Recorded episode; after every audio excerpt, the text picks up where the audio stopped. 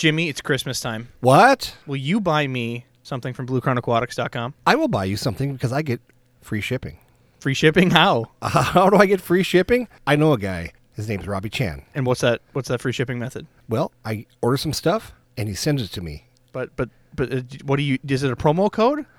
you forgot the promo code. Did I? It's aquarium guys on BlueCrownAquatics.com, and that's how you're gonna send me my favorite betta, the alien What? betta. He's got bettas now, doesn't He's he? got bettas. I forgot he has bettas. and they're brilliant and, and blue. And, and he's got some of the best shrimp food I've ever bought. I tell you that much. I've been selling. I fig- Did you eat it? I, no, I did not eat it because it looks like egg uh, ramen noodles, kind of flattened out noodles. I like it. I mean, it's kind of snappy. I kind of figured you put it, you know, with your tortilla and salsa. There we go. That sounds good. I'm glad you tested it. It's good stuff. but Good stuff. Free shipping. That is a forty-five dollar estimate value. Oh, minimum of 45 right, because it's next day shipping that he does for free, yeah. It doesn't come over on the Mayflower. It comes over real quick. U.S. Postal Service straight from California. to your door. So this Christmas, when you talk to that fish nerd, you have no idea what to get him because, frankly, you don't know the, uh, the hobby or you know a little bit, and he know he likes shrimp. Just do that for Christmas. Get him some red and white candy cane shrimp. They're not going to be called candy cane shrimp, but that's what they are because it's Christmas time. It's Christmas time. Call them whatever you want. They also have uh, the old snowflake, right? Oh yeah, Snowflake. They have, get- they have snowflake. Get uh, some Shrimp? candy cane, some snowflake. You know, we ought to talk to Robbie, make him do a Christmas shrimp package. That's what we should have done. We Maybe we can get that done yet. Still, there's still some time in the month. And we still got to uh, name his new uh, his new. What's he coming up with? He came up with that Poop new- juice. Poop juice. Poop juice. That's what we came up with. He's gonna have biological bacteria in a bottle. That's what you call it. I was trying to think of the proper name. I really hope he locks down poop juice. Poop juice. Well, now we have to talk about the charity and Ohio Fish Rescue. Again, these guys are fantastic. Go to their YouTube channel, you'll get to see exactly what they do on a day to day basis. And their whole goal is to take fish that need a bigger home and give it to them. They have over 88,000 gallons in their home, and they are their aquarium fish rescue for people that have made mistakes. It's their forever home. It's- Don't buy a Pacu because it's gonna, you know, be bigger than my smart car. And uh, instead, uh, support these guys. Go to their website, ohiofishrescue.com. Donate some money, buy a T-shirt, and the numbers on the top of the website. Give Big Rich a call and tell him you love him. Tell him you love him. Call him up late at night. He likes that best. late at night. When, when we, you know, we're going to do a, uh, a podcast with those guys face to face someday, and I'm pretty sure that we're not going to come back alive. I think he's just going to punch us right in the face, and we're going to be dead. We're gonna get fed to the alligator gar Probably. in small pieces. Yep. And what did, what did Rich send us there? What do you got in your hand? Well, we got stickers. And what's that sticker do, Rob? Well, I hope it's gonna go on my computer because that's what nerds do with stickers. No, no, no. What did what did Rich tell you that that he'll give you the sticker if? No, no, no. Rich has special stickers You're right. to verify stores to make sure that they don't sell Pacu so they don't end up in his living room. That's right. And so uh, any pet store that wants one of these stickers, he'll send it out to you. And he just doesn't want you selling pacus just because of all the problems that they cause. He will certify your store Ohio Fish Rescue approved. Correct. Well, I think we should kick the podcast. Kick it. Welcome to the Aquarium Guys podcast with your hosts, Jim Colby and Rob Zolson. Welcome to the Aquarium Guys podcast. I'm so excited. Christmas is coming, and Jimmy's going to buy me a gift. So, what we've agreed to is that uh, for the Aquar- three aquarium guys here, we're going to do a secret Santa to each other, right? And uh, how it's going to work is I'm going to buy Adam a gift. Adam's going to buy Jimmy a gift, and Jimmy is going to buy me a gift. And we've agreed that we have to. Jimmy, agree to this, please. You have to keep it under five thousand dollars. Really? Yeah, because I'm usually the big spender of the bunch, aren't I? right. Yeah. Actually, Keep I, it down, I, I- right. I can keep it under five grand. How much is a lap dance? I'm just wondering. I don't know. Adam? Adam? Uh, I don't know anymore. Yeah, he doesn't know anymore either. Yeah. So I'm Rob Zolson. Hey, I'm Jim Colby. And I'm Adam Elnashar. You, So- you don't seem so sure of yourself tonight. He's not. He's he's not confident. he's bashful because he's he's nervous of what he has to buy you. Yeah, exactly. You're, you're very difficult to purchase for, Jimmy. Me, I am really easy. Buy me some concert tickets and some beer, and I'm ready to go. So today we have a special guest. We have the infamous Mad Aquarist, Chris Biggs. How you doing, buddy? Hey, we're doing good, bud. Nice to be here, guys. I appreciate you Jack, coming on. You've been traveling, and you just came from a show. Is that correct? Well, last week I was away for work, but the week before, the weekend prior to that, was the OCA, the Ohio Cichlid Association Extravaganza. So Chris has a YouTube channel, and he just put up some uh, videos giving the inside scoop on what you get to see on those. And I gotta say, I'm quite jealous for the stuff I got to uh, see on there. Oh, you guys, the way they do it, the OCA, the, the people that set up the what I call fish stores in their fish room, without the doubt, the biggest anywhere I've ever seen. ACA's the American Cichlid Association convention. It moves around the country a lot, and uh, some years it's huge too, but some years you don't know. That was pretty incredible. I mean, people were using hotel room after hotel room, filling it up with plants and fish. Any uh, any details to uh, really get everybody hyped with? There was I, I saw someone with a rolling bucket of spider wood. It was crazy. Well, guys, and I, I mentioned it to my wife. I said we can go to. A, I'd love to bring you to a convention. And I showed her that, and she said, "No way in hell." Wow. And It's, sunk. it's out. you apparently are married to my ex-wife now. So it's all over. all right. So today, what we're gonna go over, and we got Chris specially on for, is oddballs. So you guys have been requesting, especially some of the intermediate beginner aquarists, that uh, Hey, you- hey, hey! You're going to talk about oddball fish, right. so you brought in me. I brought in you. Oddball. You because are- I'm an oddball. Is that how it's working? Well, I mean, yes, but you have a very diverse knowledge. Like when I someone say Chris Biggs, that they're they're not just one specialty. You have a labyrinth of knowledge on a lot of different fish. So who better to uh, spitball about oddballs? Pretty sure if you ask anybody, say, "You ever heard of Chris Biggs?" They're going to go, "Oh, Oh, Well, you know, either they're they're just jealous of your beard. All right. you know, I, I saw that. You know, on uh, on the on the YouTube, you're you're the mad Aquarist. You, you, you seem pretty damn happy. You don't seem mad. no, Matt- it's because the it's it's all the stupid stuff that I do." And if you've seen any, if you've ever had the the opportunity to see any of the talks, I don't get often asked to speak at monthly Aquarium Society meetings, and I don't know why that is. Maybe it's because I'm traveling. I'm actually from another country. I'm from Canada, so maybe my ticket is more. But invariably, I get asked to speak at conventions all the time. And then it snowballs because lots of other clubs attend these conventions. And I'm generally brought in as the, the keynote or banquet speaker or late night talk, the humor based talks and stuff, but still also interjecting a fair level of uh, scientific type knowledge and stuff and making it fun. Well, hopefully you find a great home here. We love uh, love a good joke cracking, but we're gonna go over oddballs today. And again, how we're gonna do this is we're gonna be naming a lot of different fish. We're gonna do like a round robin style, naming uh, off different species, and we're gonna give you a small profile, maybe some of our experiences. But we're not gonna give you everything. This is not going to be the deep dive on each type of fish. What I want you to do, encourage you. This is supposed to inspire you to do homework, research on your own talk to your aquarium clubs, talk to some friends, and see what are these fish all about, and possibly could it be right for you. So we're going to dive into that, but we have some cleanup to do, of course. What do we got? So, a few reminders. Number one, Keep your hands and your arms inside the, the ride. well, you last week What? mentioned about these, you know, plant bulbs. I please. did. I and they're on order. They're going to arrive Friday.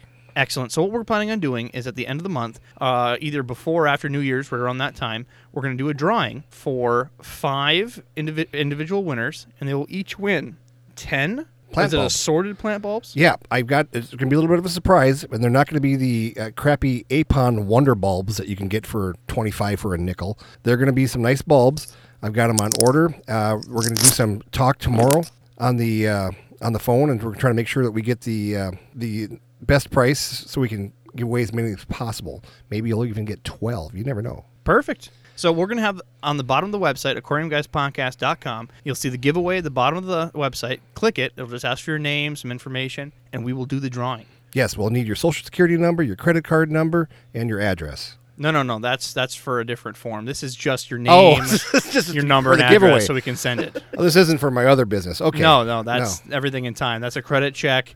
You have approve. You know, the whole thing. It's like a cell phone contract. That's the bl- that's the black web stuff. That yeah. is that we won't All right, talk about. We won't that. talk about that. All right. So the other uh, details is you know find us on Facebook. We have a big Facebook group. Love uh, posting. People ask questions. And Discord is an application that we're actually talking on right now with Chris, and we have a big community continually asking questions. They crack memes, and some of the memes they put on there have been uh, you know pretty pretty uh, mean against you and I, Jimmy. Yeah, I don't know what. wh- Why are people hating on us? I, I don't know, but uh, they're they're saying you know jokes about you and your Secret Service stint, and of course they're talking about how much Betty White hates us, and right, and, and Betty White loves us. right, and you know Won't, I return, think the won't best, return a phone call, but she loves us. the best one I saw was the Dave Chappelle meme. You know, you got any more of that Prime? Yeah, he looked like he'd been out snorting cocaine. and He had the big old white on his face. So if you want to have some fun, talk off topic or on topic, and get some fish help, join us in Discord. The links on our website. And what I really like about Discord is we've got a large community, and I see a lot of the older aquarists, the more advanced aquarists, helping out the newbies, and that just puts a big smile on my face. So it's good to see. So this last week we did a quick test stream because we're getting all the equipment to do live streams. So we're on YouTube to do questions live is another way to answering questions. But on our website, aquariumguyspodcast.com, we have email address and phone number, so you can call or email us and we'll do questions live in the show. And we even have the right phone number this time now. We do. It, it's all fixed. Don't forget to go to our merch store. We just got a bunch of new T-shirts of our actual local artists in our Discord. Decided to uh, get, get us some and uh, go check those out. We're just excited for your questions. We love questions and we're able to answer a bunch of Discord. We're caught up on emails though, but uh, you said you had an email for us a few weeks ago, Jimmy. How dare you? Yeah, I haven't brought it yet. No, No, I still don't have it. I forget. I am. So, I'm old, man. Whoever you are that sent a question, know to send it to our website's You know what? address. Don't send it directly to Jimmy if somehow you have contact. I'm going to bring that email. I'm actually going to I'm going to write a, a note on my hand so I remember. You're gonna put a sh- string around your finger, a little reminder. No, because the last time I did that, my finger turned black and almost fell off. I have so much to say, but not enough time. So let's get into the oddball segment. So first on my list, right, is Platies. platies. No, no, no. Glowfish.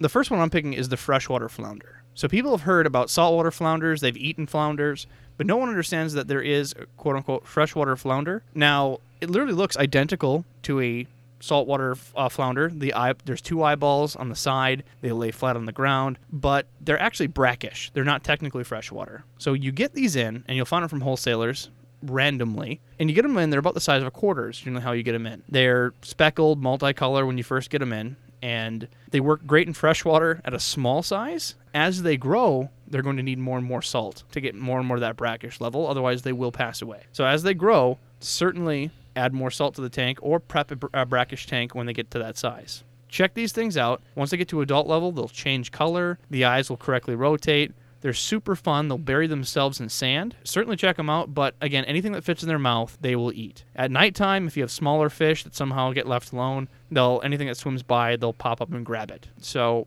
do your homework. These get I've had them 12 inches, I think, as big as they uh, big as I've ever had them. I think they stay a little smaller. I think they stay about 10 inches normally. Certainly check them out. They're a fantastic fish and real weird. They're almost like a pleco and stick to the glass. And they're relatively um, inexpensive. They're not that expensive at all. Really cheap. So if you want to talk to your local fish store, I bet they're very willing to get them in. And do they call do they is this the one they call a tonguefish too? I've never heard them called a tonguefish. I've heard somebody call them a tonguefish, I thought, but maybe I'm wrong. that that might I've might been be a wrong thing. before. Yeah. So Now, can you guys get them in in the states? Yes, we can. absolutely. Because that species has such extremely wide. It's not one species, but flounders, if you want to call it, just generalize it. They have extremely wide distribution, and they are native ones all throughout the throughout the southern states, uh, going all through all through Central America, and also into South American stuff. They go all along the coast because they're brackish, they're estuary fish. So in Canada, that would be a fish we wouldn't probably normally be able to import Sad day. But for because you, they'd look at it. Well, you, know, you, you want to know it's even funnier? It's not an oddball, but one fish that is not allowed legal import into the province of Manitoba: white cloud mountain minnows. Why? Well, you know, you could just imagine the threat that they would pose on our native fish, because all of our native fish up here are very delicate. We have muskie, pike, rock bass, walleye, you know, trout. These things are very, very delicate species, and they cannot handle aggression at all. So if something Oh, like a white cloud got out established, whoa! could you imagine like it just taking down two sturgeon? Oh, it'd, be- it- it's- it'd just be bedlam. A, a five foot sturgeon getting taken It- down by be- a white cloud. It'd be over. It happens all the time. So in that case, you guys must not uh, allow things like dojo loaches or anything. Uh, no, I, that I don't know. I don't know about what weather loaches and dojo loaches, but honestly, the you know same as you guys, the the way the the laws are written are not necessarily written by the most educated people in those fields. Uh, they're they're usually done by impulse. Uh, same reason that you guys have no access to any of the Channa species. You know, it makes no sense. That's a massive family of fish with some. Yes, there's some that could cause damage. Those those have been brought in, but they sure as hell have not been brought in by the aquarium trade those ones that have caused the problems have been brought in through the, the underground markets, through the fish markets, through the Asian communities and stuff, because those are prized fish for consumption. And those ones, Asiatic chinensis, all those big ones, that's where they have come through. Those are not aquarium. So you're you saying I'm never going to taste it? the Channa Bleheri and some of those smaller ones, you know, they're ideal aquarium. And a lot of them are wonderful fish, uh, wonderful fish to work with, wonderful fish to breed. They're colorful. They've got a lot of them have everything that's tough for keeping aquarium fish. But just because the you know they catch one snakehead outside of Washington, all of a sudden it's a bad thing. The whole family's banned. Smooth. Yeah. Well, ba- back to the flounder. So when you talk to your local fish store, because again, you're going to try to ho- source this from somewhere, The local fish store, if they know anything about it, they're fine getting these in because they don't have to set up a separate brackish tank because they get them in small and they'll sell before they get too big. Certainly, they're cheap. They'll they'll be able to like, get them in if they're in the United States. Check them out. They're uh, they're a fun species and stick to almost anything. So, Adam, what do you got? Um, I've got half beaks. So I like the half beaks. I've tried to get golden half beaks from Jim Forever when I had my store, and I never got any. I got them. I think, Mm, yeah, yeah, Rob's yeah, got yeah. them. That's how that works. It's not who you know; it's who he, who Jim likes. exactly. You pissed him off. You know that ex- that explains quite a bit, Jim. Now. Yeah, it also explains a little bit about your your whole octopus endeavor. but we'll- Whoa, whoa! That's Yeah. in another podcast. That's another podcast. No spoilers now. shame, shame. We have we, we do have one in the can uh, that we'll bring out here. Story time. It's called Story Time. And if you want to hear how stupid Adam is, I mean, we all know it already. Hey, be nice to him. No, I, no, I've known Adam since he was 15 years old. And uh, actually twelve. what were you 12? Yeah, you Yeah, just- twelve. Wait, did he come down your chimney? no, I did not come down anybody's chin. Oh, but anyway, so we, we have a new podcast uh, that will be coming out here in the near future, and it's called Story Time. And it- it's about uh, silly stories that have happened to uh, all of us, good, bad, or indifferent. And most of uh, the funny ones happen to Adam because he's funny, When we say funny, harmful, harmful, painful. equally funny. Yeah. But no, the half beaks is more of a category. There's a lot of different species, uh, and the ones you were mentioning, the gold ones, right, are very small. Yeah, the golden half beaks are what I always tried to grab. They're about maybe an inch and a half, two inches. Um, they like the brackish water, from what I've done. Whenever I could get them, and they are bright, shiny fish. They stay on the top half of the water.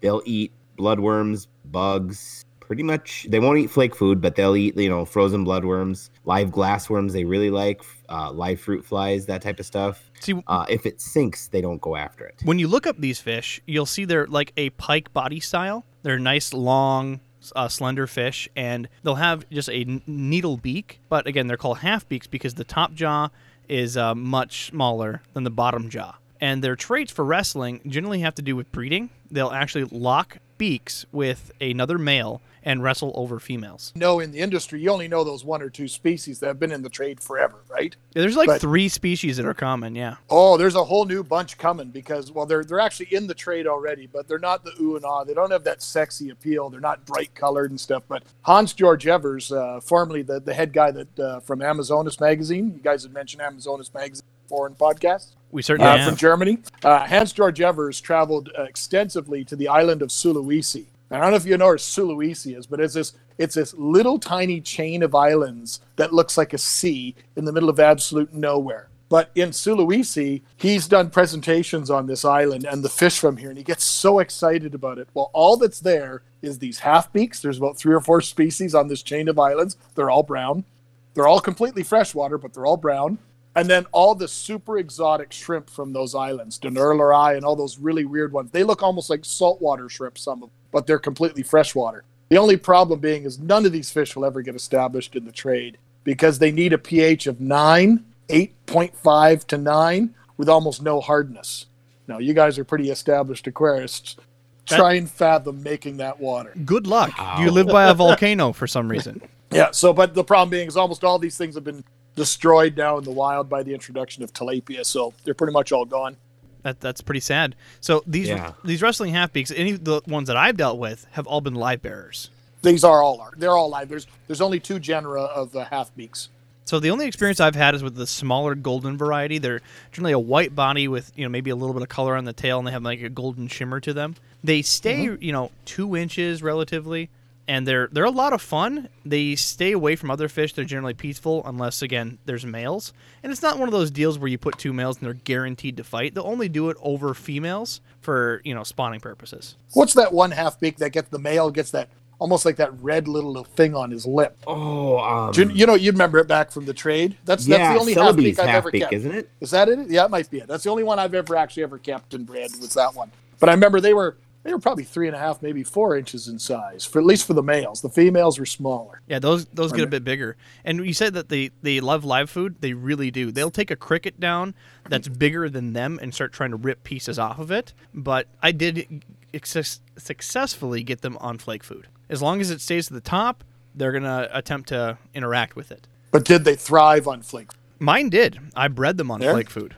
I, think that's you know because that fish has been established in the trade for a long time. You know, it's it knows what the problem with engineered fish foods, and that's what they are, is actually getting the fish to actually realize that it's food. Right? The food's there, the food quality's there, the nutrition's there, it's sound, but it's just getting the fish to actually recognize that it's food. Right. And I actually did have to do a little bit of training. It's it wasn't uh, overnight that I did this. That you actually have to take a tweezer with some food, you know, hit the water surface, kind of like you're training a betta to go on pellets that have uh, been wild betta caught. They'll see that uh, you know surface tension wiggle, and it actually just they'll hit it Yep. be- just for the f- uh, sake that it's trying to imitate a bug. Once they did that, they'll Yep. they'll dither um, learn, meaning another fish. They'll see another fish eat it, then they'll give it a try. So after that, it was all downhill. But I had to at least get it started on flake. And the reality is, you know, several of us are, are, are older school aquarists back in the day, and even still today for some of these oddballs, is almost all of them are still wild caught, right?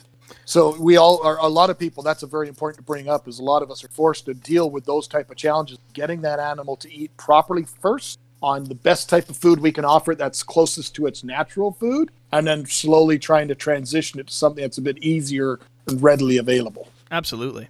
And when you're saying dither fish, you mean like a, a fish that already has already eaten this food, correct? Correct. So one one fish will see another fish eating flake and give it a try. Because I've been Yep. ha- I've been having some pretty good success. i I've been bringing in some discus from China, and and I, I, I bring them in, and they don't know what flake food is. But um, I usually keep one discus left from the last batch, and when he's eating flake, within two days they're eating flake and they're doing fine. And I've had very good success with with uh, th- these particular type of discus. I've also brought in a lot of Tony Tan discus. That's what I have in my own uh, aquarium upstairs. But um, the Chinese discus that I've been bringing in have been the best bang for my bucks, where I'm able to make make a few dollars. Well, shame on you for not having live blackworm, you know, established and ready for them. I do have live blackworms, but but um, I went to the doctor and I got rid of them. So Oh, thank goodness. All right, so Jimmy, you uh you were pretty excited when we got this list together. What is your uh, first fish? My first fish is the South American leaf fish, and the reason I like the leaf fish so much is dead or alive, it still looks the same.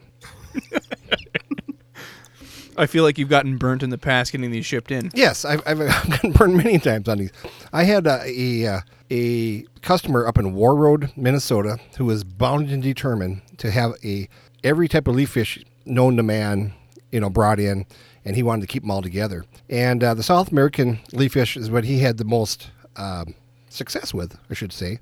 And he would bring them in, and they're they're brown. They look like a leaf. They got a pointed nose, and they're more of a brackish type fish. And so you need to keep a little salt with them and stuff. But once they are in the tank, man, they are just wonderful little fish to have. And I think they're just spectacular, and you don't see them anywhere. So a lot of these oddball fish that you hear, they're mainly unknown because people don't want to give brackish a try. Brackish is a really uh, easy thing to maintain. You don't have to have hard uh, mass amount of salinity. It's just adding some salt to the tank. So when you do water changes, simple test, add a little bit more here and there.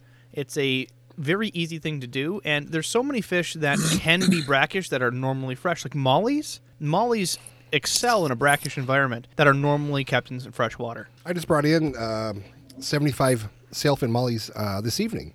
Went up to Fargo, went up to Schmelt Airlines, and picked up my fish. And uh, they're sitting in a box in my home, and I still have to go put them away when we get done with this podcast. All right, so we're on a two-hour timer, is what you're saying. I don't care. I got all night. Excellent. so, one question though: When you brought the uh, gentleman in Warroad his fish, say that they didn't come in, did you just prank him and put a bunch of almond leaves in a bag? I did, and he was not that smart. So yeah, he was. Hey, that's only twelve dollars. Thanks, Jim. Didn't check it until later. No, Called you back. and I said, "Oh, I must have died. It's your problem." That's that's my guarantee. It died. It's your problem. See, Adam, it's it's not just you. He hates on a lot of people. Apparently. Shame, shame.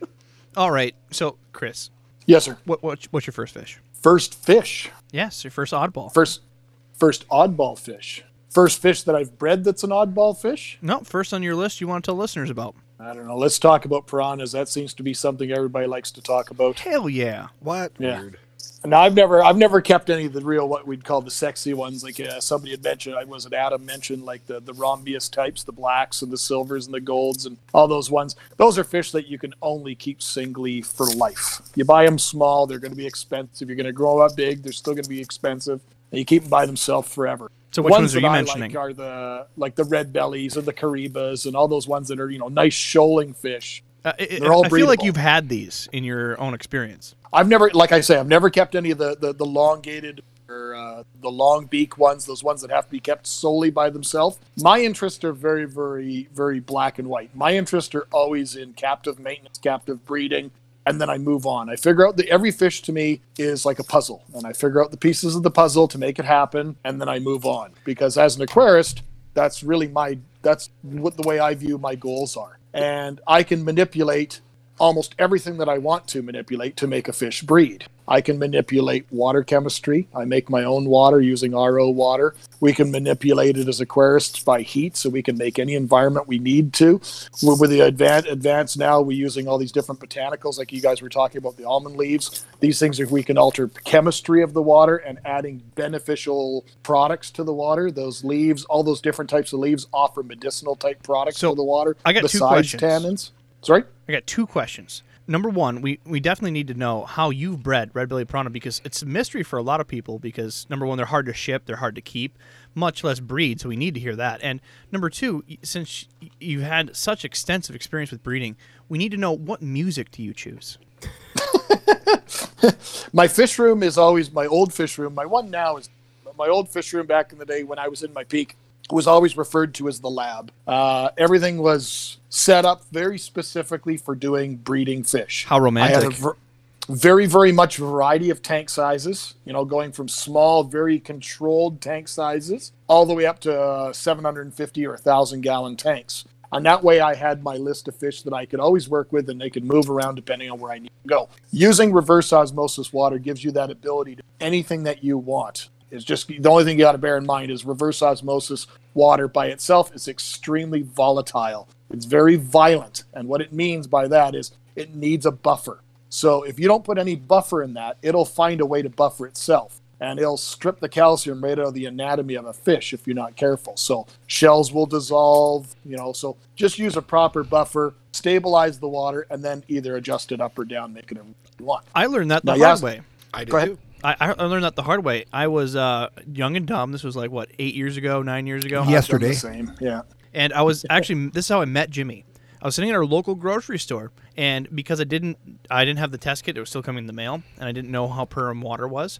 I was sitting there getting you know jug after five gallon jug of RO water to at least have a base to start with. And uh, th- Jimmy came in and was like, "What are you doing?" Because I took up the entire aisle. He couldn't get through. He He's just had like 50 gallons of RO water. I was trying to get 75. I was Yeah. still filling. It took me that long because I had to fill these. They weren't pre-full. And uh, you're like, no, no, don't do that. I'll call you tomorrow. I did it anyway. Sure as hell, it literally dissolved shells in my tank. Yeah, I did the same thing with a, uh, a tank full of Amano shrimp. Uh, I brought back a large group of, I think it was 100 Amano shrimp from Rachel O'Leary one time, and I added them to a 120 gallon plant tank. And within a day, every single one of them was dead, and I couldn't figure out what it was. And it was simply because I never buffered that water chemistry at I, all. I did the same thing. You just thing. have to stabilize it. That's all. Yep, I did the same thing. I, I had uh, a, a 125 gallon tank. I had about 75 breeding adult angelfish, and I did a water change with too much RO, and the body slime came off of it like snot. And as they're as they're swimming around, the snot just kind of drug behind. I'm like, what did I just do? It was horrible. I was so sad. Yeah, the problem with aquarists is, you know, we all think we we think we know what we're doing, but uh, once we start using RO water and all these things, we're actually playing real high levels of chemistry, and uh, we just have to sit back a little bit and respect it. And often, you know, but you know, as bad as it sounds, you know, more than often, some of us have to go through one of those type of mishaps to learn that, like, you'll never forget it now. Yeah, when I saw Robbie at the grocery store and he had all that RO water, I flashed back to Vietnam when all my angelfish were flipping, falling apart. Man, it was a sad, sad day. I just thought you were on like you know meth or something. Being no, I can't. I can't afford meth. You know that. Do they sell that in the grocery stores there? yeah, do. we do. Yeah, Yeah, in the States. absolutely do. It's right next to the cocaine. So we got to get back to the questions though. So we still Yeah, need to piranhas. know the piranha breeding and what what you know song selection you use for breeding. Well, uh, uh, music's been my entire life. I started playing uh, drums when I was three. I started touring when I was 12. I did it professionally for a number of years, and I've toured a lot of places and stuff like that all over the world and stuff. And I got out of it because uh, I'm very, very compulsive, and uh, I joke about the meth and all that sort of stuff with you guys there because I knew some good friends and stuff that lived in those kind of areas, and I knew that that's a, a big problem that's prevalent to you guys. And I'm not segueing into something that I was one of those type of people, but I have the very type of impulsive personality that I'm either all in or not. And uh, after going to a pile of funerals in my 16th or 17th year, I says, no, I don't want to be a part of this. And now you keep fish. And I kind of I stepped out. So I got into fish because my fish has always been around my life, and I always want to find. uh, But I have to have that science background, and that's where the breeding came in really, really quick and easy. My first little breeding a first fish when I was a little kid just cemented that quick. But for piranhas, piranhas like if you've ever bred a convict cichlid, Okay. you can you can breed piranhas. They breed very very much like cichlids. Really? The problem being is people have people don't understand. People buy three piranha and then they set them up in their 25 gallon tank, and then they as they get bigger they buy a 40 gallon tank. You know, and they slowly move them that way. If you really want to be successful with piranhas, buy a group of like eight or ten. Like for me, for breeding fish, if like if I go back in the years when I was in my infancy and I was starting to breed fish, a bag of six at an auction or at a pet store, no problem. But as the species get more obscure, harder to find, eight to 12 is now my minimum. And for piranhas, the bigger the number, the better because you're going to lose some. As they go through, you know how you keep a big group of cichlids, they beat each other down to cement that pair? Puberty. Sick. Yeah. Uh, piranhas are exactly the same way. And once you've cemented a pair, they will stay as a pair pretty much for life, as long as they're well fed. And the problem being is, you know, back in the day, people always just used feeder fish and stuff. Or the, you know, even worse side is that they would basically try, try to convert them onto things like strips of beef heart. That is the most wrong type of product. Just a good quality krill, smelts, fish, fish based proof, meat based that these fish would naturally see and just keep them good and healthy. And once the, the, the other factors, they have to be mature. Like you're looking at a piranha mature, you're looking at well over a year before it's going to be mature. And it's got to be, you know, a good five inch, six inches in size before it's going to be fully sexually mature. And then they'll show you.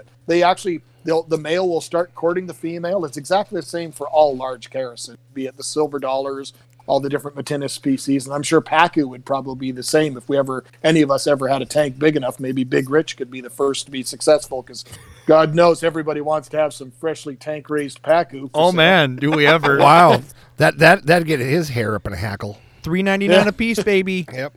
But uh, the piranhas will start to, the male will start courting the female. And if they're in a school in a 180 gallon tank, the male will start courting whatever female he wants. They're not like uh, other characins where they just kind of come together and gush and stuff just goes everywhere. Like, you know, like some of the cyprinids like barbs and stuff and koi. These guys actually form a pair bond and then the male will start courting her and bring her over to an area in the tank and he'll build a nest. He'll, he'll take detritus and leaves and litter that are in the tank and make kind of a nest for her. It's just a, it, I don't think the nest actually shows any benefit to it other than it's just an isolated kind of an area. There's no visual barriers like he has to be behind a wall of driftwood or rocks. It's just it just becomes this visual thing that they creates this kind of a nest. And then they'll spawn and uh, the male and female lay non-adhesive kind of gelatinous kind of eggs and then they will they will take care of them. They will watch the eggs, which is very uncharacteristic for a characin. Normally they don't. Silver dollars, they come together in the tank. The courtship is identical. They don't build a nest, but they'll come together and uh, they'll spawn and they'll release milt and spur, uh, milt and eggs at the same time.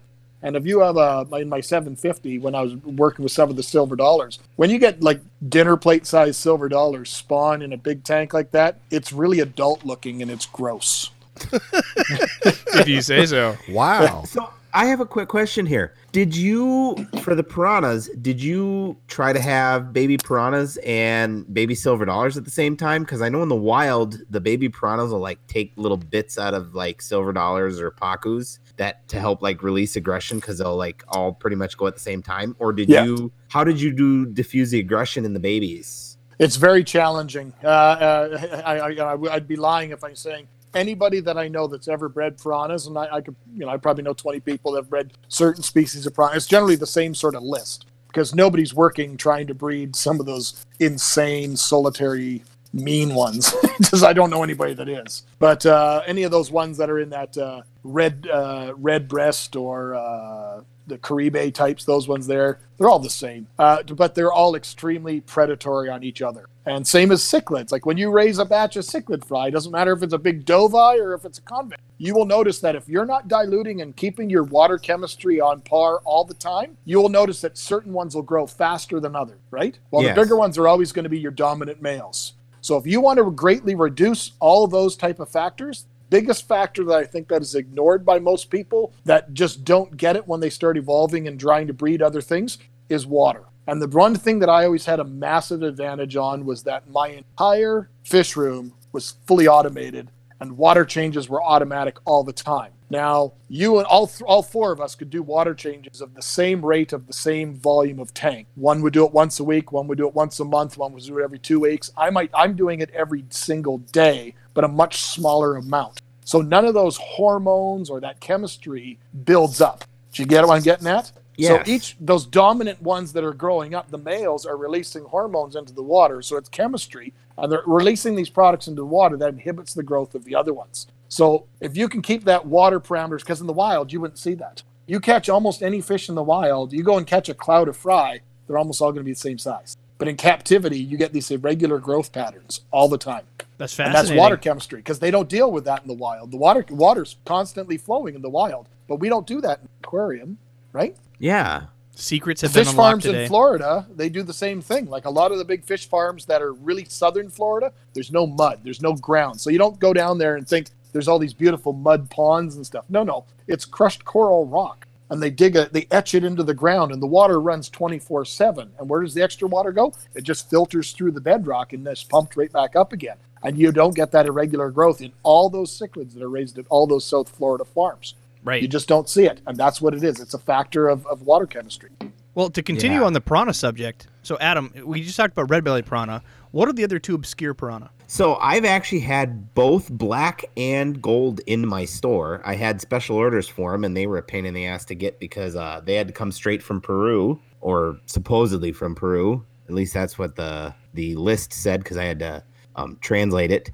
Uh, the golds that I had come in, they were bagged individually, and they didn't stay in the store very long. Um, they were all special ordered, but I did keep one in the store, and it was in a 10 gallon tank by itself. And anything come near the glass, boom, it just tried to kill everything that it was near the gold one and the black ones too. And um, they were in like the darkest tranquilizer water that you could. What's that? What's that tranquilizer? Like red? Yeah, I can't think of it. I just call it trank. I know what you're talking about. Yeah, they were in the darkest colored tr- red water that you could get for the trank. And they still like this thing was bagged like five or six times, and it still ripped through three of the bags. Have you never brought in a big one though? No, I never could Oh. get them. Oh, Smith, the local wholesaler here is a good friend of mine. He brought them in regularly. He'd get in this one call. I remember the last one called a diamond. I don't. I don't know. Oh, any Oh, I've seen those. I've I don't know the pictures. common names of it. It had blood red eyes, and the thing was just like pressed metal and Yep. It was stunning. But it came inside. Inside the fish bag was like a gas can, like like a camping gas can with all these holes punched in it. And It was like this perforated gas can that had this hole cut out of it. And the fish was thrown in that inside a bag, and there was, and then it was in a wooden Genius. crate. And I'm like, what is, what are you sending here? But he always saves those type of things when he brings those random weird ones and he saves them. He says, "Oh, I got a treat for you. Come see what I got." If you can find a picture of that, that would be amazing to put on social media. Yeah, Well, that's, these, he had the same thing when he brought in the electric eels. He saved those specifically for me because he thought it would be fun. Yeah, I've seen some of those come in, and it's like a, a ice cream pail with a lid on it, with a bunch of slots in it, and it's floating around Yeah. in the bag. In a bag.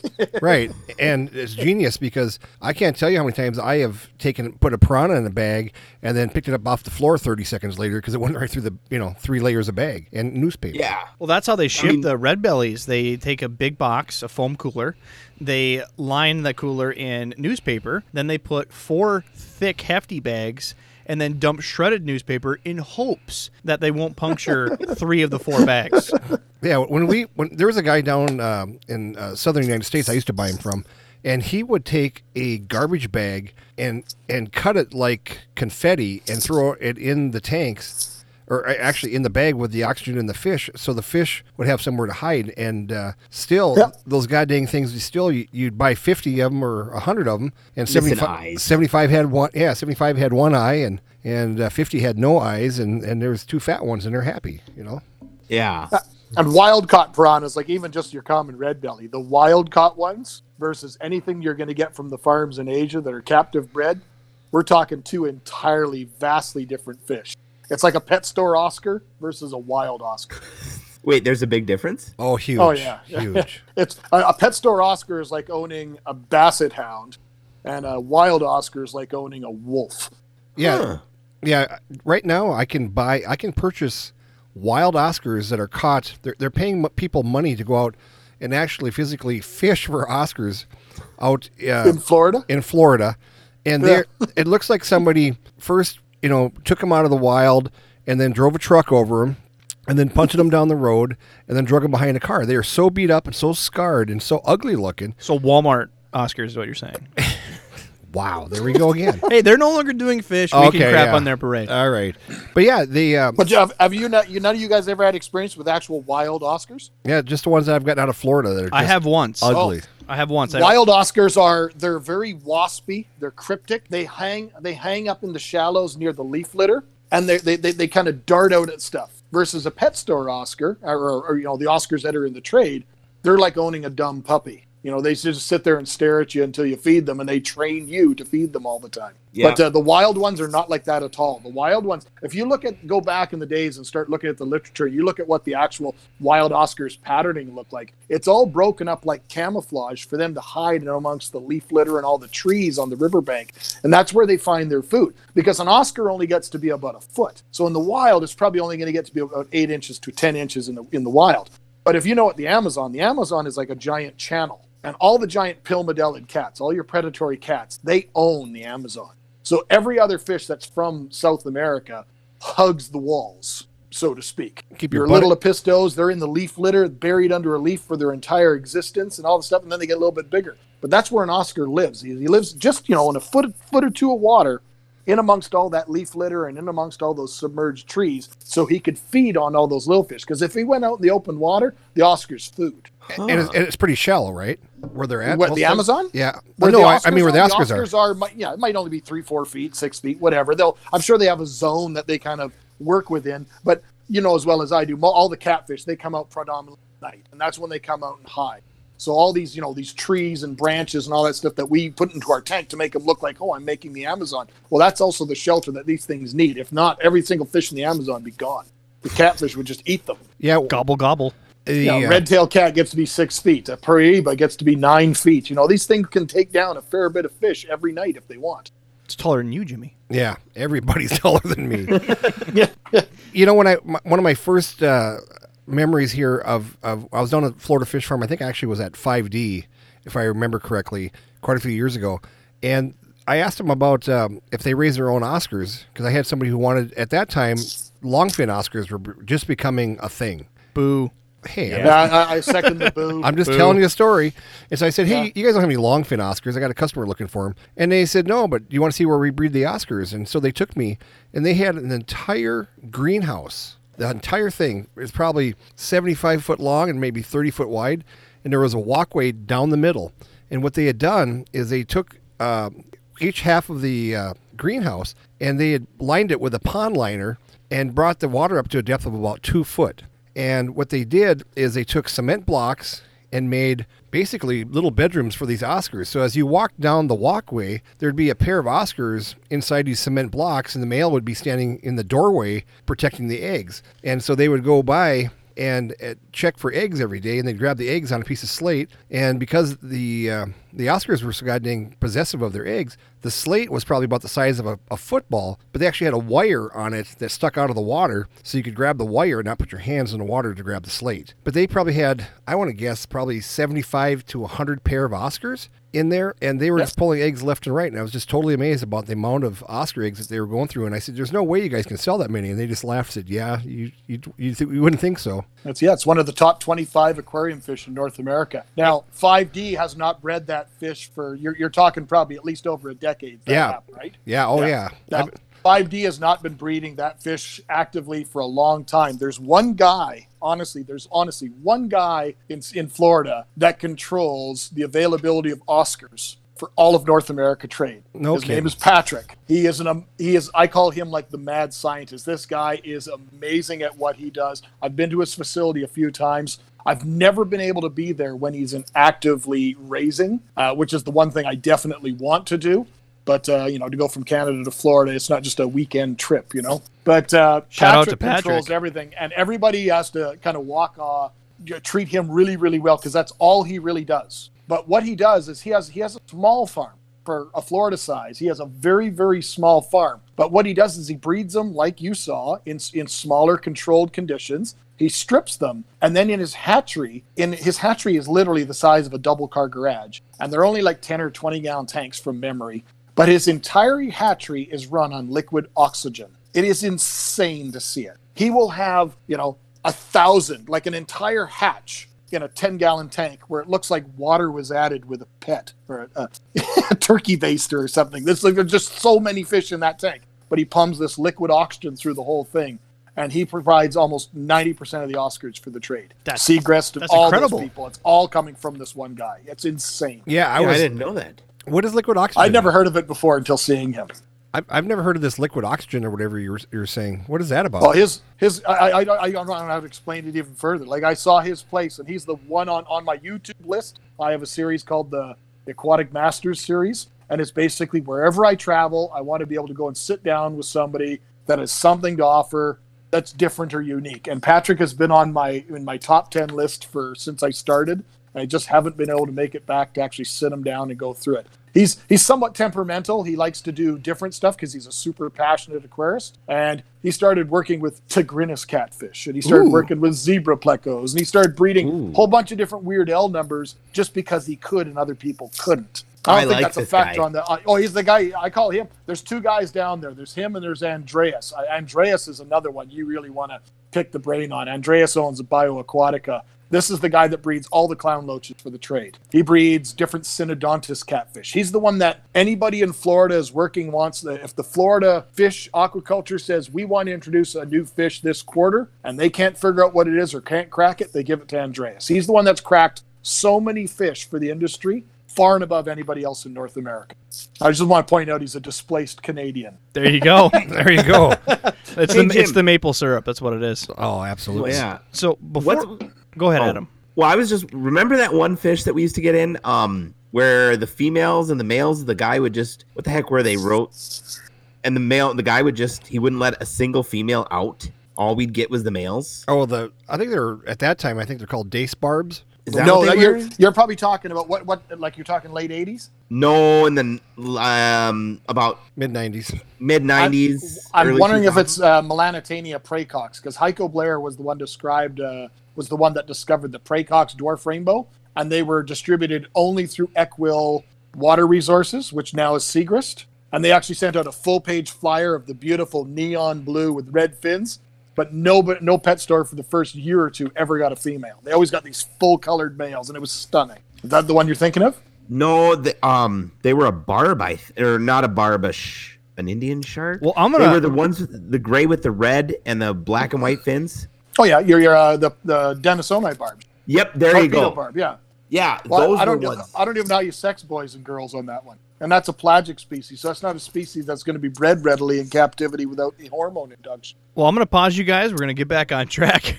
We have done a, a power tangent here. We're about uh, you know over 50 minutes in. Just uh, just for sake of time, let's change this one up. fish. Well, I really want to get because you have a crazy story that you told us before the podcast that we really want to get to. So what I'm going to do is I'm going to try to shotgun some names. And again, this podcast was intended to go over oddballs. So we're not giving you the full scoop. We're giving you some names. We really encourage you to do some research, see the pros and cons, and they're oddballs for a reason. So find that reason to see if they have a specialty need, specialty food or environment. But certainly check them out, do your homework, and uh, see what you can find. So what I'll do is I'll go through um, a few details of my list, and we'll just finish up the list, and then finish up with uh, Chris, and uh, we'll, we'll talk about some uh, heart attack, maybe. Huh? Wow. All right, he's in. He laughed. There we He's go. laughing. I, you know, a lot of these fish we were talking about are Not are, dead. are, are uh, brackish fish. And I, I encourage people to, to start up a brackish tank because a lot of these cool fish that we're talking about tonight are brackish. Right. So and they're fun. They're fun. So next few on my list, I'm going to try to shotgun these out. Is the red barracuda. So most people associate barracuda of either the car if you're Jimmy or the saltwater fish that people actually uh, try to catch for sport. They get quite large. They you know show aggressive to shiny objects. But there is a freshwater variety that has a hue of red to it, and they stay qu- uh, quite small. They'll grow eight, ten inches. Certainly check these out. They need special requirements. Again, most of the stuff in the oddball list, you don't see them because they have special requirements. These are very skittish, and you have to associate them with a normal pike you'd fish with, right? They like to be undercover and some weeds. Anything that swims by, they'll go out and strike and try to catch. That's this same type of fish. So if you have an open uh, area aquarium, they're going to act skittish when you walk by the tank. They're going to dart away and disappear. They're going to get easily stressed out. So keep the light a little dimmer and make sure you have nice tall planted aquarium so they can literally hang in the leaves and wait for some uh, creature to, to go by. These are normally uh, kept on live food just because any type of barracuda needs to have that striking behavior. It's one of the few fish that i have yet to see anybody successfully con- completely convert over to pellets and even if you do do pellets, you should still find some way to give it some sort of uh, a live food on top of it because they still need just for that uh, behavior for their own health. They need to be able to strike something. And just from their nature, being a barracuda, don't have smaller fish with it. they will disappear or get hit. You, you never know. But check them out. They're they're fun. The ones I've gotten are pretty hardy as long as you can keep the light dim, tall planted tank. Uh, next one on my list is the African butterfly fly, uh, fish.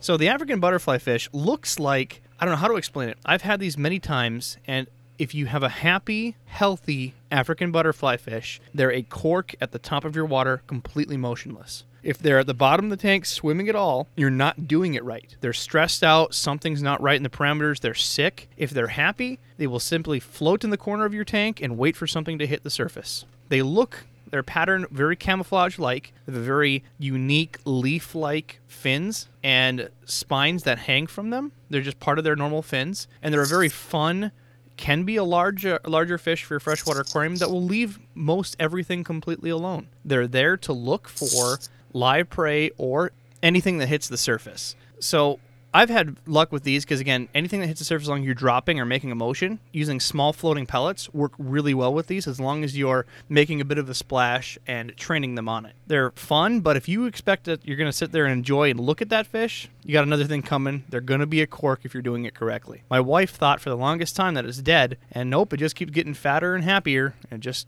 doesn't move. Kind of like me. Kind of like you. If you were a fish, you'd be, you know, bright pink and up on the top. But this is at least, you know, camouflage. Wow, that hurt. you people suck. I'm sorry, Santa. All right. Next on my list is mud skippers. So if you've never experienced a mud skipper, go on YouTube, type in mud skipper for National Geographic, and they have this like sweet Naked you know, pygmies. Saturday morning expose talking about the wild mud skipper and how these fish walk on land. It is really cool. Um, they're in their natural habitat. They stay on the shoreline, and again burrow in sand or mud, and they literally take their fins. They collapse their gills so they actually hold water in their gills and they can for up to like 10 minutes at a time walk on the beach in the mud and reel around they c- come in normally brown color but they have generally blue patterns depending on what type of mud skipper you get if you're getting like african mud skippers they have a very specialized uh, water need, they have to have a beach. So if you're going to try to put this in, say, a 55 gallon tank, literally you have to fill half of it with sand, and half the tank is uh, down in the water. The rest have to literally go up onto shore. You can leave, a, you know, a small pool on top, but they still have to be able to crawl out of the water for proper behavior. What do they eat? I've had them eat pellets. I've had them eat crickets. I uh, I haven't had them long term. I've had them short term, and people buy them and have them e- ecosystems. I've given them recommendations, but they do do pellets. But again, it's it's that transfer, like we talked about before, crickets to pellets. I just don't want them crawling out of the tank and sucking on my face when I'm sleeping. They're pretty uh, weird looking. They have the like these dopey faces and eyes that stick out of their sockets. It's real, uh, real cool. Certainly check them out. It's the stuff that keeps uh, Adam awake. You know, he thinks it's a lizard and gets excited. No, I know better No? about mud skippers. Next on my list is marbled handstanders. And to be honest, I have to ask you guys more questions about these because I have not had these except for one variety. There's a lot of different handstander varieties, and they've been talked about as being aggressive. So it's just They're a- headstanders, not handstanders. Yeah, they're Headstanders. headstanders. Well, see, that's why I, I've only uh, referred to them as handstanders, and I didn't even get that. no, headstanders. Gotcha. So clearly, even using the YouTube links as uh, as reference, but Don't believe everything you read on YouTube. the dum-dum. marble variety is the Yeah. only one I've seen, and I know that these are in river systems, and they have to be kept with a lot of motion in the water. It, so, have any of you guys tried these? Because I'm uh, I, I'm not that knowledgeable on these, quite frankly. I've never kept that one, but I've kept uh, a, a similar species like Anostomus anostomus, which is a much more elongate, has an upturned mouth, and has uh, it's bright yellow and black stripes. The whole length of the body gets to be about six inches, and all the fins are bright red. But uh, it's a it's a scale eater, so it sits there just ripping scales off every other fish in the tank. I've got one of those at my house. Really? Yeah, uh, yeah. There's a reason all those headstanders and Leporinus and all those things. They're really beautiful and cute when you see them in the pet store when they're small. But almost all of them get up to these massive, socially aggressive species, and none of them are have been really bred in captivity because I believe most of them are actually uh, pelagic. They have to move. They have to migrate to be able to breed. So no, none of them have been bred in captivity. And frankly, I don't think anyone's going to divert a lot of attention to trying to breed them in captivity because there's just no market for them. I never brought them into my store because they just didn't sell. People, they Yeah. just they just stay there. I, I've got an Usually in albino. middle of the tank. I got an albino chat channel catfish that I got as a, a, a rescue that Rob and I got, and I put him in. He's probably 10, 12 inches. I put him in with a 24 inch koi, That's your scale ripper. and he, yeah, he ripped off all the scales off my flipping koi, the big meanie, and killed my koi. No, no, no, no headstanders for you then. No. All right. So again, know that these warnings are out there. The ones that I had for the marble didn't seem that aggressive, but again, they didn't get to full size either. But these fish, literally, at all times minimum, sit at a 45 degree angle, like they're pointing down. They go from 45 to a 90, and that's essentially where they sit in the tank. They're high river system, so they love the, the current in the water. If you're going to have them, make sure you have essentially jet propulsion in the tank to uh, keep the cycle uh, going for them. So they're always at that position. It's almost like they're standing on their. Their heads. Head Head. on their hands. That's it. We're gonna we're gonna give a new uh, you know like a terrible pet local pet store name a hand standard now. Hand Thanks. standard. Thank you internet. Thank you internet. let's, let's talk about hatchet fish, huh? Yeah, hatch. You know why? Because they look like hatchets. They're also marbled. yeah, There's silver ones also. yeah. All right, my Well, la- there's that's a big family of fish. All those Triportheus, the elongated hatchets, Love they're those. awesome fish. right. Love those things, So I love them. Yeah. and they jump like a son of a gun. my last fish I spoke about in one of the first episodes we had in the podcast, and that's the Anableps anableps, or commonly known as four eyes. And I know quite a bit about these. These get decent size, but they're super fun. They're they extensively live at the surface, and they have two pupils in their eyes. One set that's looking down, the other set that's looking above the water. They essentially look. Uh, I- I can describe them as like a dolphin or frog fish. They get the ones I had were about ten inches, and they are live bearers, but they have really weird breeding habits. You have to have a gonopodium either to the right or left, and the females uh, privates have to be to the right or left. So if you have a right-handed gonopodium, you have to have a left-sided female so they can breed correctly. Now Jimmy's been shaking his head and uh, really not believing this, but Chris, you got to back me up on this one. You've had these, right? Yeah.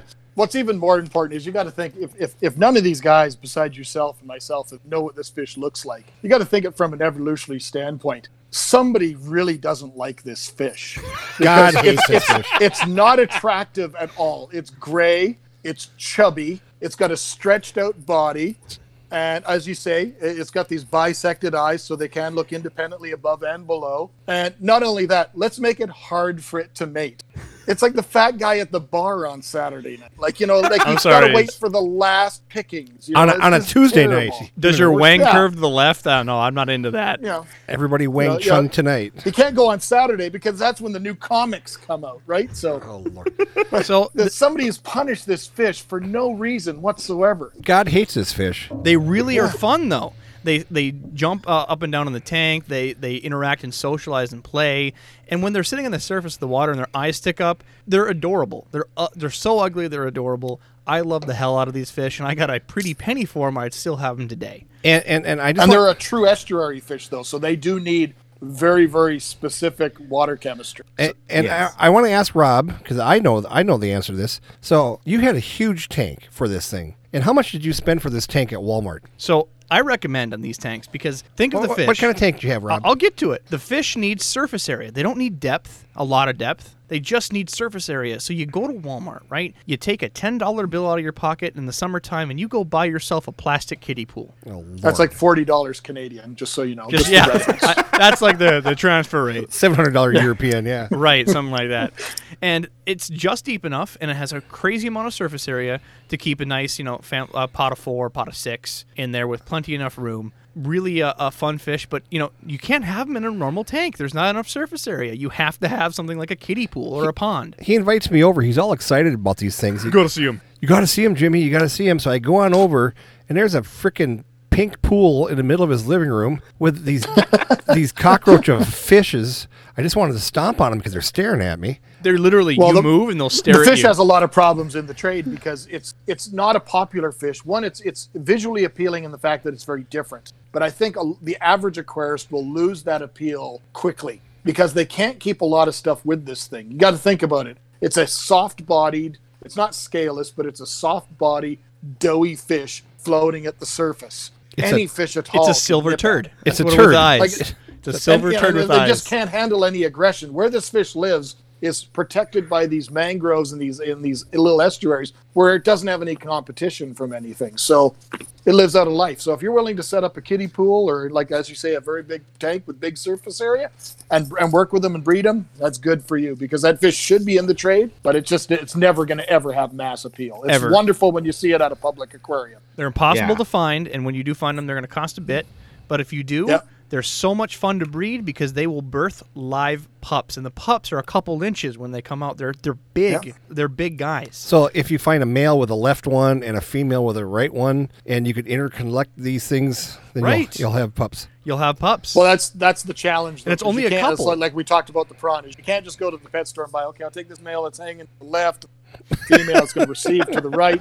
You can't do that because that's not natural selection. He might not like that one. So you got to buy like six, eight, ten, twelve, whatever, and hope that you know they kind of you get one pair, maybe. Yeah, you were lucky. Did yours breed for you? They did. They did. Uh, they'd breed, but then I had to sell them uh, pretty quickly. But again, you're not going to get a, a lot of babies out of them. They're huge. You're going to get at most four. You're, you're not Yes. going to get a lot out of that fish. Yeah, it's not a good retirement plan, is what you're saying. No, it's not an investment fish. It's just a fun, weird. They brood and keep their pups close. It's a weird family system, and they'll stare at you forever. Yeah, and if you want your friends Yeah. to make fun of you, get some. Get some. All right. What are the last you have on your list, Adam? Um, well, the only one that I really wanted to talk about was elephant nose. These are one of my favorite fish. Um, they are basically, I don't know if you'd want to call them blind, but they use an electrical organ to sense around them. They are difficult in they only literally eat like live blackworms, frozen bloodworms, that type of stuff.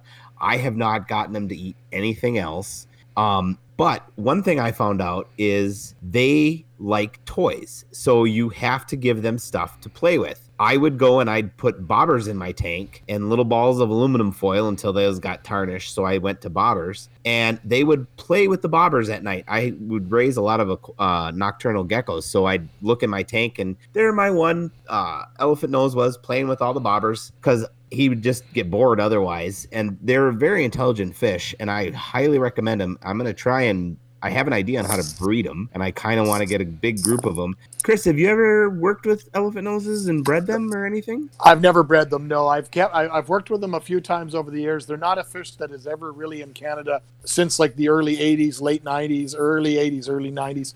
Since uh, being prevalent at all in the trade at all, uh, the problem is uh, getting getting fish out of the domestic uh, Republic of Congo is challenging at best. Uh, it's not an area of the world that you know uh, has a stable economy. Yeah. It's always at war Or a stable and trying to get a fish exporter because uh, you have to send them. Well, you got to send me two thousand dollars, and you just send it away, and you'll never ever get any fish. That's just the norm of dealing with a country like that. So if you're a wholesaler or importer and you've got a good connection there, great for you. But it's, it's not a fish I see very often. Uh, breeding it in captivity, though, uh, there's a lot of questions that I would pose with it. I think that that fish is going to need like uh, it's going to need a, an environmental crash. Uh, that's something that's going to be like a trigger. Like when you think South America, South American fish all have triggers that breed them and we either need one trigger or many triggers depending on how many how far away from wild the fish is and you know how specific its environment is but they're all things that we can control And with uh, West Africa and stuff like that, we could probably do those same things. And what I mean by something that's going to crash, uh, same with like clown knife from India. I know it's not related whatsoever, but they breed like cichlid. And the way to breed a clown knife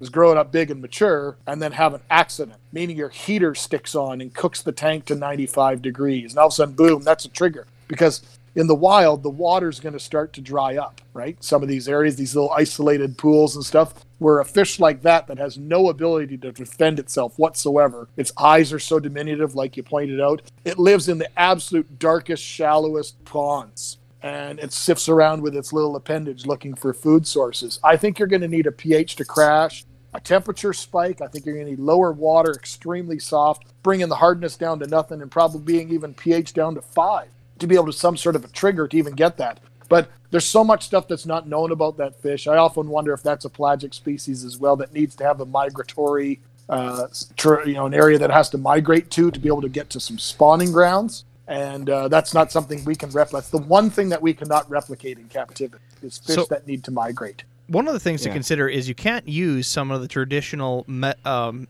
medical treatments. Say, like for ick, you can't use methylene blue with them. They're scaleless. They're yeah, they're Right. So if you're going to have it, you have to have be prepared with uh, you know other methods like UV filters or or such. Just know that you have to deal around with that. Now, if you're going to try to breed them, you're crashing the uh, pH, you're upping the temperature. They will get stressed out. Now you have uh, you know cases of ick or something else, and you have limited ways to treat them as well. So it's going to be difficult to say the least. And let's talk about the most important piece. They look like Gonzo the Muppet. they do. All right, They're like it's Gonzo. frankly They're creepy. great fish, though. It's Yeah. creepy. The uh, Well, that, that that is one fish that I can tell you with honesty that in Florida aquaculture they have been trying to work with it, but it's been kind of put on the back burner because nobody has had success. And what I mean by that is even some of the top fish breeders and the scientists have been trying to work with it. They have tools in their arsenal that hobbyists just do not. And they've adapted tools using uh, products that are from like the salmon trade and the trout trade that are hormone induction. And I've seen how it works and I've seen how it happens with fish like clown loaches, some of the different Synodontis cats, black ghost knives, all your red tail, rainbow sharks. All those fish are now bred commonly in Florida and it's all hormone induction. These things are not done on their own. They're literally hauled out, injected like like they're giving them heroin quickly with a dirty needle and thrown back into the vat. And that has been done with the, the different types of mormyrids, like that one and your dolphin and stuff like that. And none of them have been receptive to it. And that's honestly the only thing that I can think of off the top of my head. That group of fish that Ovaprim had no success rate whatsoever. So it's a bigger piece of the puzzle that we're still missing. Now, Chris, I got a quick question uh, on the elephant nose, and, and I don't know if this is true or not, but I heard that, that Germany used to keep these elephant nose in their tank where the water supply came in and out the other side of the tank to keep uh, eyes on their water quality. And if the water quality uh, diminished, then the elephant nose would be stressed out and they could f- watch that. Have you ever heard of that? No, but they are they're probably out of, out of all the freshwater fish that we think of in captivity, they're probably in the top five or ten of the most delicate fish for dealing with water. I don't know how they, they, they, they when they got imported back in the day. I remember selling them at the pet store, but you never ever heard of a customer keeping them for any real length of time. Like nobody ever came back three years later and go, "Oh yeah, they're doing great." That just doesn't happen with that fish. See, I read in, a, in an old old book. I have some book from like the 1920s or 30s. Written on papyrus. Yeah, but um, On, on a cave wall? yeah, In Jimmy's But, um, bedroom when he was a in kid. my handwriting? yes. They were talking about how they were. They thought that they were a family fish, and that they needed. I always was told that they need to be by themselves because they fight. They but do. the the book was saying that they would keep them together in groups. If you got a group together all at the same time, they would like take care of one. If they were, they would like other ones would take care of the sick one, and they bring it food and stuff. Have you ever heard of that? Or uh, I've heard of something like that, but I think the real reality is, and I think the way we keep fish now is evolving. At least in North America, it's starting to evolve to where Europe has been for a long period of time, and it's going very much in a strong focus towards natural. You you go back in the 80s, 90s, and two of you guys said you own you'd own stores or own stores. You would never, in back in the day, have ever considered taking a 70 gallon tank that you filled with cardinals and making it dark black water.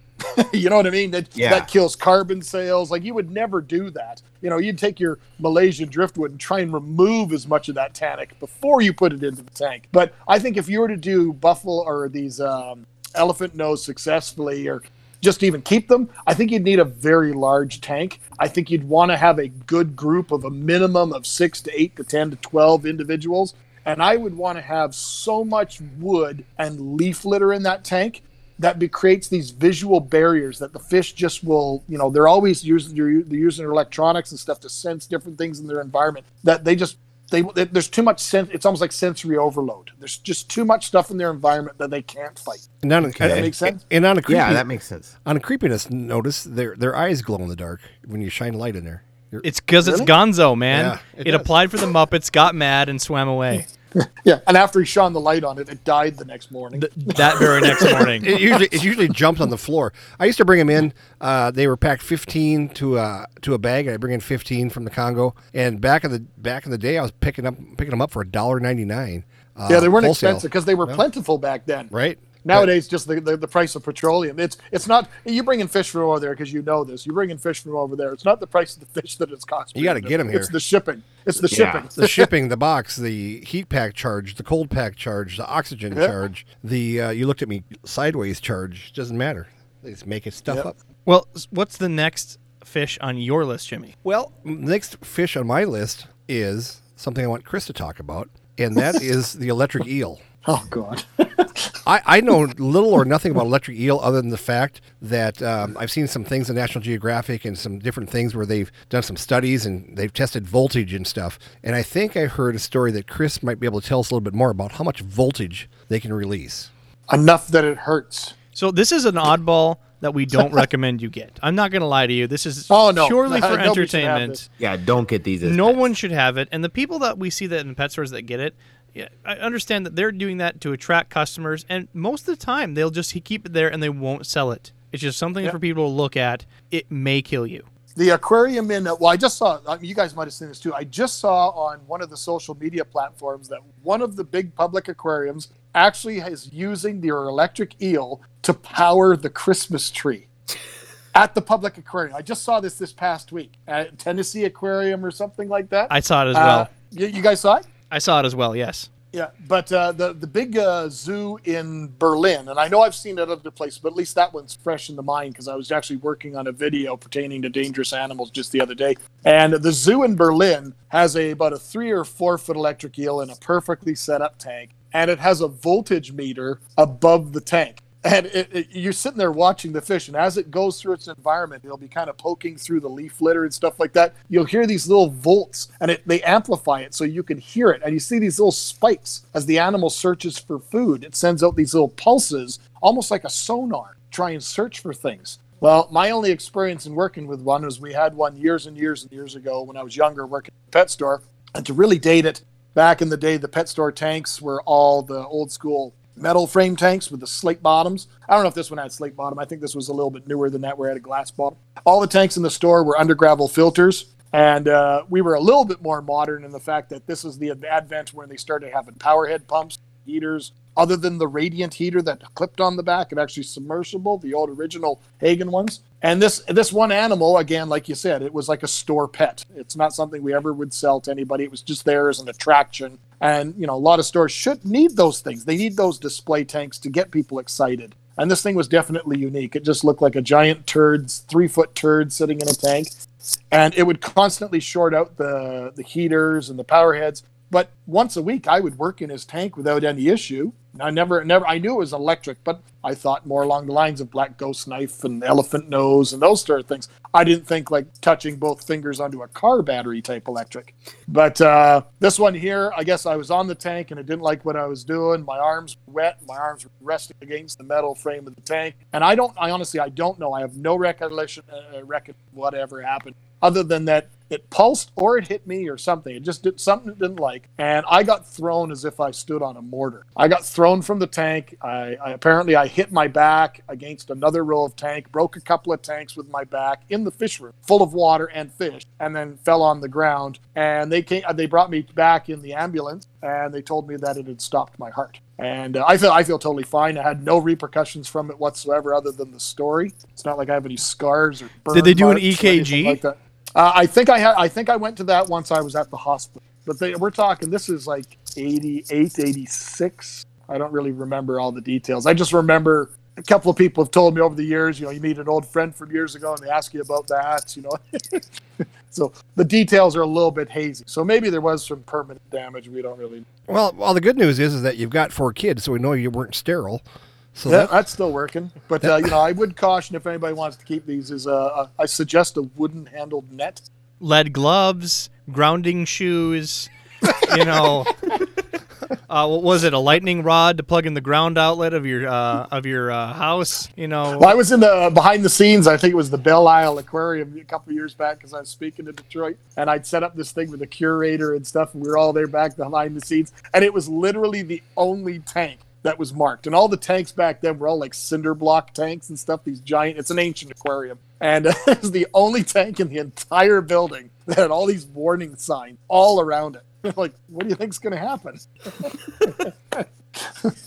No. Let's have some beers and play with them. Let's go for a swim. I've seen these be fed before, and it, it's super crazy. They'll put, you know, feeder goldfish or whatever they're trying to feed, which again I don't recommend. I'm just uh, explaining the story. They'll put the fish in, and again you'll hear it because they'll have um, a lot of times like zoos will have these things magnified so you can hear it like you explained before, and you'll just see the fish and it'll get close. They won't really touch, and it'll just like stop swimming, just like frozen, and then he'll just come up and slowly eat it. Just like, well, well oh look, there's food, and just slowly gnaw on it. N- no reaction, no nothing. Just just grab it and, and, and move on with his life like nothing ever happened. It's the but they send out enough thing. of a pulse of current to stun that animal. It's almost like have, have any of you guys ever worked with uh, biology departments or anything where you've ever gone done studies and used an electroshocker in a river? yes, No. Yeah, that, that's fun, eh? it is because all the fish just come floating into the top. It's yeah, it just stuns it, and all of a sudden, everything in, in a twenty foot radius just comes directly at you quickly.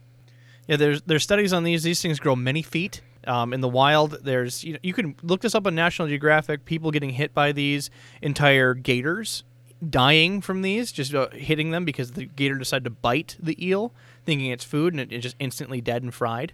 There's I There's think an it- episode of uh, like Steve-O and the Wild Boys or one of those type of shows where they actually went down to Brazil and they were actually in this area. It was only like a foot of water and it was an area the size of an average house. And there was an electric eel in there and you could see these guys started not liking it because they'd pulse every once in a while.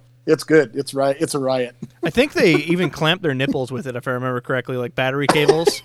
and they just got they tried to shock oh, some, some small ones, but it was it, it's crazy. Not a fish I recommend to literally anyone. And if you do, please do your homework. What is that? Uh, before you told me uh, before Adam of a recommendation of broken heaters. There's a rod you can get. What was that rod? Titanium grounding probe. So if you're going to Awesome do this, item. Yeah. buy yourself a grounding probe. It's a, it's a metal rod that you put into your tank, and you literally do plug it into a, a grounding outlet in your home. And if you're going to keep this fish, probably the only safe way to do it because it'll redirect, redirect all the electricity to your grounding outlet in your home. But let's just say that your house wasn't rated for however many volts this giant, you know, electric eel can dump out, and it just burns your lines. That's that's probably a real conversation.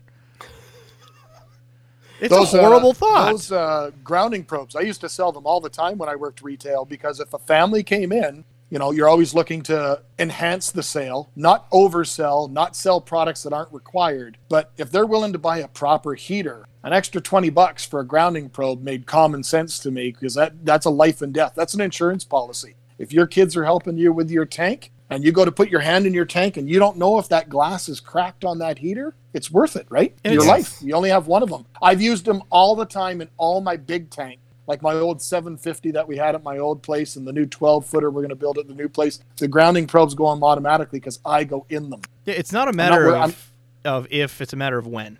Th- Those are Yes. eventually going to burn out. And you've heard some stories from you know popular aquarists. I think you know Joey, who King of DIY. He lost some stingrays. You know, it, priceless stingrays, just from heaters burning out. Yes, the old thirty dollar heater kills a three thousand dollar fish. Story. I hate heaters. Twenty dollar, uh, twenty dollar rod, and you're good to go.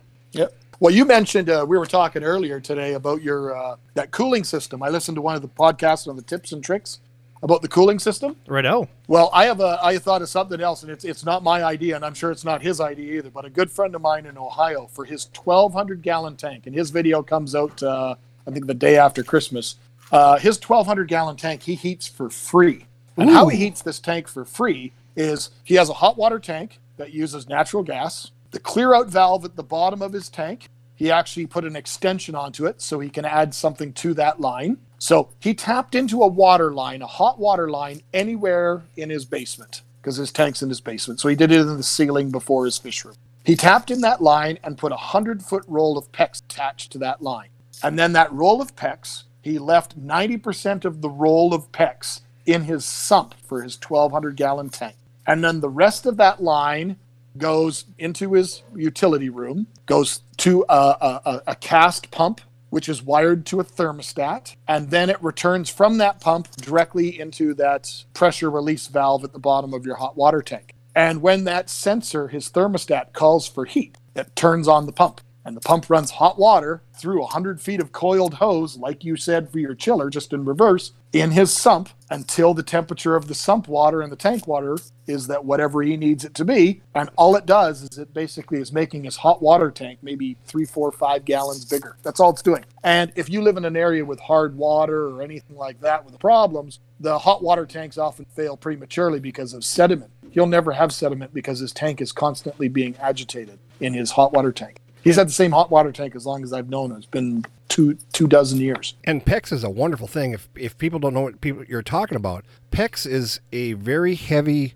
plastic hose that you could use. They have three different types of Plex, PEX now. And uh, one of my buddies is in construction, and he just educated me last week on, on the new types of PEX that are coming out. But uh, PEX is very heavy hose, and what's wonderful about that is if you're remodeling your house, it's easy to run these through your walls, and they're very flexible, and you don't have the uh, where you're trying to take a copper tubing and trying to um, what do you call that when you solder solder when you're trying to solder with a hot Yeah. gun in your walls and stuff pex you just take a, a metal clip and you, you spank on there with a special crimper and it, it's relatively uh, not that expensive and like you said pex is just a wonderful thing if you have not tried using it absolutely go out there and do your research and try to figure out how it can work for It's you the it's the fish keeper's dream. You can buy those little fittings they call shark bite, literally you just cut the hose to length and pop it into this fitting. I, I'm I'm same as anybody else that's used it. The first times you go from using copper to going using PEX, you're terrified, thinking there's no way this is going to work. But I've never had a piece of PEX ever fail on me. Yep. And the coolest thing about his system, like the one that you guys talked about with your in your tips and tricks with the cooler, is that water's not being contaminated in any way. It's a 100% enclosed loop with the hot water tank. and the it's new just a ra- it's a giant radiant heater and Yeah. it's free. It didn't it didn't change for him to heat his giant 1200 gallon tank to 83 degrees for his South American biotope. It has not cost him more than a dollar a month on his hot water bill. Right. That's insane. Yeah, and, and even the new PEX they've come out with that that PEX has a memory, and and how you put that one on is you you put a a pliers sort of tool inside the PEX and it takes and opens the PEX up. You run the PEX on your your fitting and it shrinks back, and you and it, it has a, a memory like that. Wow. And That's cool. That is, I just watched it on uh, this old house the other day, and they were showing that, and I was talking to, to Ty about that about because he's in construction. See, I, I need more hobbies. I'm a fish guy, IT guy. I should definitely transition that into you know fish, you know construction or or uh, woodworking. Yeah, let's talk about trying to get my fish room for Alexa to run my fish room like you were talking about. the other Exactly. Yeah, let's Which works talk about great. that sort of stuff. More actual working in your fish room. You know, it's okay to put your hands in the water. It is, yes. Yeah, I got it. There's a friend of mine yeah, that did a YouTube video in Chicago, and Alexa does his water changes for him. And I'm like, really? What's the point? I can't even get Alexa, to do the dishes. Alexa, go watch my fish for me because I'm too busy. Well, that, that's a problem with the automation. I we even mentioned on the auto feeder on that episode. You know, Yep, don't use the auto feeder every day. You need to interact with your fish, know what's going on. So, automation Yep, can only go point. so far. But Chris, you know, it's been fantastic. We appreciate the story, and we're glad to see that you made it through the heart attack of the, of the electric eel. I didn't have a heart attack. Didn't have a heart attack. It stopped. It just stopped. stopped. Yeah, that's what they tell me. Whether it's true or not, I don't really know. I'm not dead. You heartthrob you. Well, so you have not dead and not sterile. There you go. Yeah. you built a reputation. You you go to these expos. You're a public speaker. You're quite knowledgeable. And now you've started a YouTube channel recently. Tell us a little bit about that before we uh, we disconnect. Well, I just it was basically by pressure of many people kept badgering me over the years to get started doing it. Joey was one of them actually at the very beginning. He, he didn't pressure me, but I saw the power of it. Uh, I was the the keynote banquet speaker at the Big Fish deal in Washington D.C. or Maryland Uh, I don't know which number it was, and it was the first time Joey had ever spoken before outside of YouTube. And I remember meeting him, and we knew we were both Canadians. We chatted. I didn't know anything about YouTube. Honestly, don't think I've ever even watched a YouTube video until that point. We chatted for a little bit, and that day we went to the convention. The first night, Jeff Cardwell did a talk. He does what I call National Geographic talks. He's an amazing speaker. He collects all over the world. But his talks are bird, river, dog. Here's the truck we took. Here's the dirt road. Here's where we stayed. Here's the food we ate. That sort of stuff. Wonderful, wonderful presentations. He's known worldwide for them. And then Dave Schumacher from Dave's Fish did a talk. And then Joey did his first talk, and it was like an inspirational talk, and it was legend. And then the same, then Saturday, the same format, the same three guys, and then I followed it. And Jimmy or Joey brought to that convention just by him being there, probably at least an additional third of the amount of people that were there were there to see him. And when I came on after all those talks that night to close the kind of convention down before their big auction, there was probably 750 people waiting. It was without a doubt the biggest convention I'd ever done, and that was at my infancy when I first really kind of came back doing it. But crazy. So now we're going to finally get uh, all this wealth of knowledge on, on YouTube. You've already got a lot of different content, a lot of the insider secrets, like the even the videos of you know how the conventions go, and you know Adam was watching some uh, some other more uh, humorous uh, content. So certainly check it out. What is the uh, name of the the YouTube channel? It's uh, it's Chris the Mad Aquarist. I'm sure if you just type in the Mad Aquarist, but it's Chris the Mad Aquarist Biggs, you'll find it. It's got a, an ugly black and white picture of my mug, but uh, I won't deviate from what my original mandate was. It's it's me. It's it's me. In, in all honesty, it's it's who I am. Uh, I'm going to showcase things that fascinate me. Uh, my major background for me primarily is in uh, is in botanical sciences or plant sciences and ichthyology was the secondary. So fish has always been an interest, but plants was what I used. I started going towards to find finish my master's. Uh, so I want to try and showcase fish, reptiles, plants, but things with a bit of a twist. I don't think anybody out there wants to see a 30 minute video on how sexy I think an oak tree is. It's not something that's easy to do a video of, but the tree of death, poison ivy, or some really volatile plant from Madagascar, or mimosas, the little sensitive plants, pitcher plants, all these things are carnivorous. Those things I can tell a story to. And then same with fish species that have a unique little twist or a story behind them. And then there's uh, sections called the Aquatic Masters where I interview world class aquarists all over the world that bring something different to the table. And then there's different series called Rants, which are into the mind of madness, the mad, mad aquarist. It's just going to be whatever I want it to be, and hopefully the people are enjoying it. Well, don't miss it. Go to his channel, subscribe, and you'll see him on other uh, places. He's guest starred with Rachel O'Leary, the Ohio Fish Rescue. Certainly, uh, certainly check him out. Give him some love, and uh, yeah, don't forget to hit the like button afterwards because that's that's only decent. That's like you leaving your tip without having to do money. So Just give me the tip. just give him the tip. Just the tip. Well, guys, thanks again for listening. I hope you go and take some of these names and details and research. Remember, they're oddballs for a reason, but if you can accommodate their special needs, you can find a real treasure to show off to your friends that no one's ever seen before. And uh, go to our website, aquariumguyspodcast.com.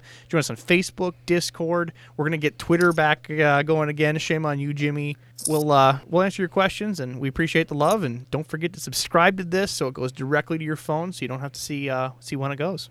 Well, if, they do that, then I don't have to tweet out anymore. No, no, no. You have to tweet. We're gonna get back on the tweet train, buddy. I, I'm not very good at tweeting. I'm not very good with the uh, the electronics, and unless it's a uh, jukebox at a beer hall, I'm not very good at electronics. It's not good at all. I, I need to see this jukebox. But uh, thanks again, guys, for listening. Thank you, Chris, and we'll see you on the next one. Thanks, guys, for listening to this podcast. Please visit us at aquariumguyspodcast.com and listen to us on Spotify, iHeartRadio, iTunes, and anywhere you can listen to podcasts. We're practically Thanks. everywhere. We're on Google. I mean, just go to your favorite place. Pocket Casts.